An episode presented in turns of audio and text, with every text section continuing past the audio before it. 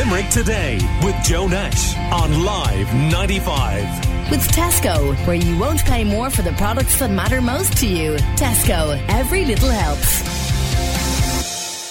Is your local pharmacy going to be there in the future? Last week, community pharmacists were left in shock. The Department of Health made a surprise cut to pharmacy funding. Pharmacists have understandably objected to this, arguing that the cuts will hit especially rural pharmacies the hardest. And uh, cuts have uh, also uh, been said to undermine the government's Sláinte Care strategy, and that aims to keep health services in the local community near you and your children as much much as possible. So, to chat a bit more about this, uh, our friend Mary Hogan uh, from Hogan's Life Pharmacy is on the line. Good morning to you. Morning, Joe. So, what has happened here that's causing concern? What happened was that during the financial crisis, like a lot of other uh, areas, uh, pharmacies had cut the payments we received from state services.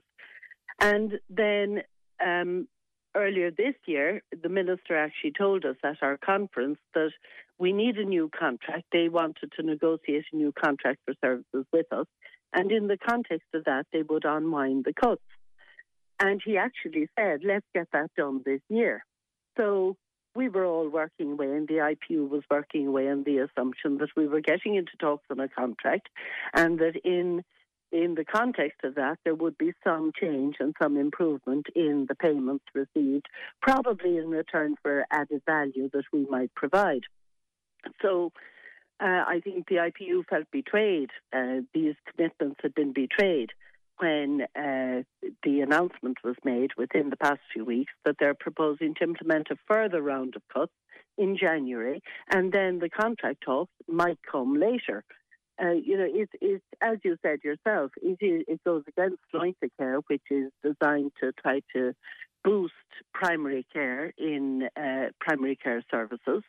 And um, particularly during the winter, which is a tough time for all the health services. Every all the health services are under pressure, and what we need is everyone to be working together instead of getting distracted uh, by this kind of an issue and by this kind of bully boy and, tactic. Right, and, and Mary, did the minister explain why there had been this change from what he said to the Irish Pharmacy Union uh, at the conference to what's now been announced?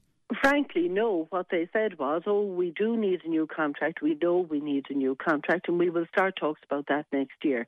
But in the meantime, uh, they have a legal obligation to look at the fees, and in the meantime, we're going to impose these cuts from January 1st, and then we'll talk about the new contract.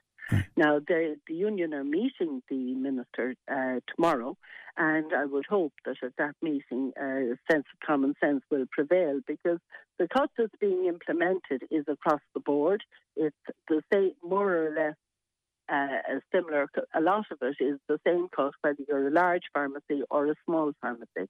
So it will have a disproportionate impact on smaller pharmacies, on rural pharmacies, pharmacies in isolated areas, which by their nature would not be sort of like a big high street store. Yeah. And it, it's just, it's unfair. It really well, because I, I, suppose you know we do take it for granted. You know, if, if, you live in a rural area, or you know, you're even holidaying, for example, around the country in, in smaller villages, there's almost an assumption. Oh, sure, there'll be a pharmacy if I need it for um, you know, the, the, children or, or myself or whatever, it'll always be there. But but clearly the risk is higher now that it won't be.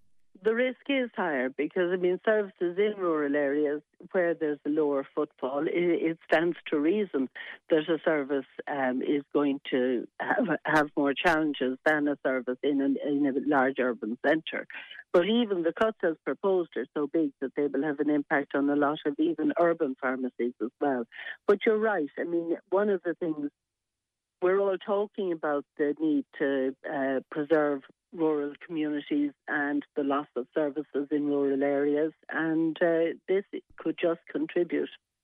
Uh, to further difficulties for those pharmacies. And, and, Mary, what can pharmacists do about this? Obviously, the government wield a lot of power here.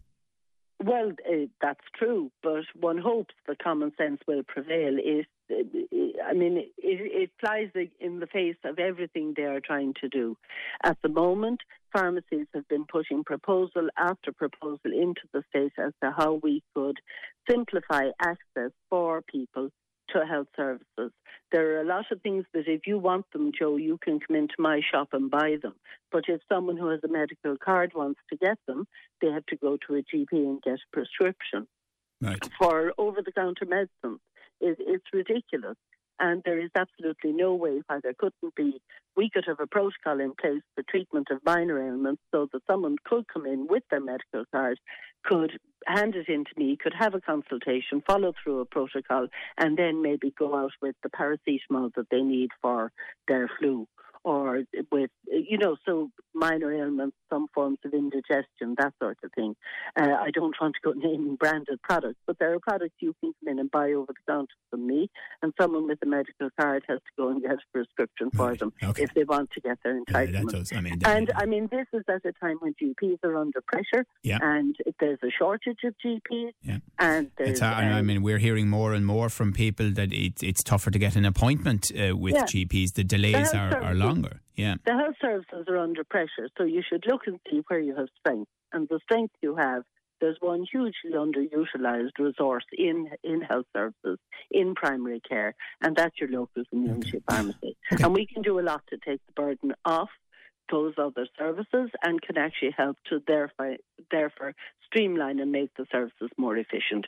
I should add that we have even identified a saving of 90 million, which can be made without any impact on patient care. It's through greater use of uh, biosimilar drugs. It's kind of a complicated field to get into, Okay. but it is a saving that's available and can be implemented Right. very quickly. Right, we'll certainly be talking to you about this uh, again because it's rumbling on this controversy and could well have an impact on you and your local pharmacy and your relationship with the local pharmacist. Mary Hogan from Hogan's Life Pharmacy in Limerick. Thank you.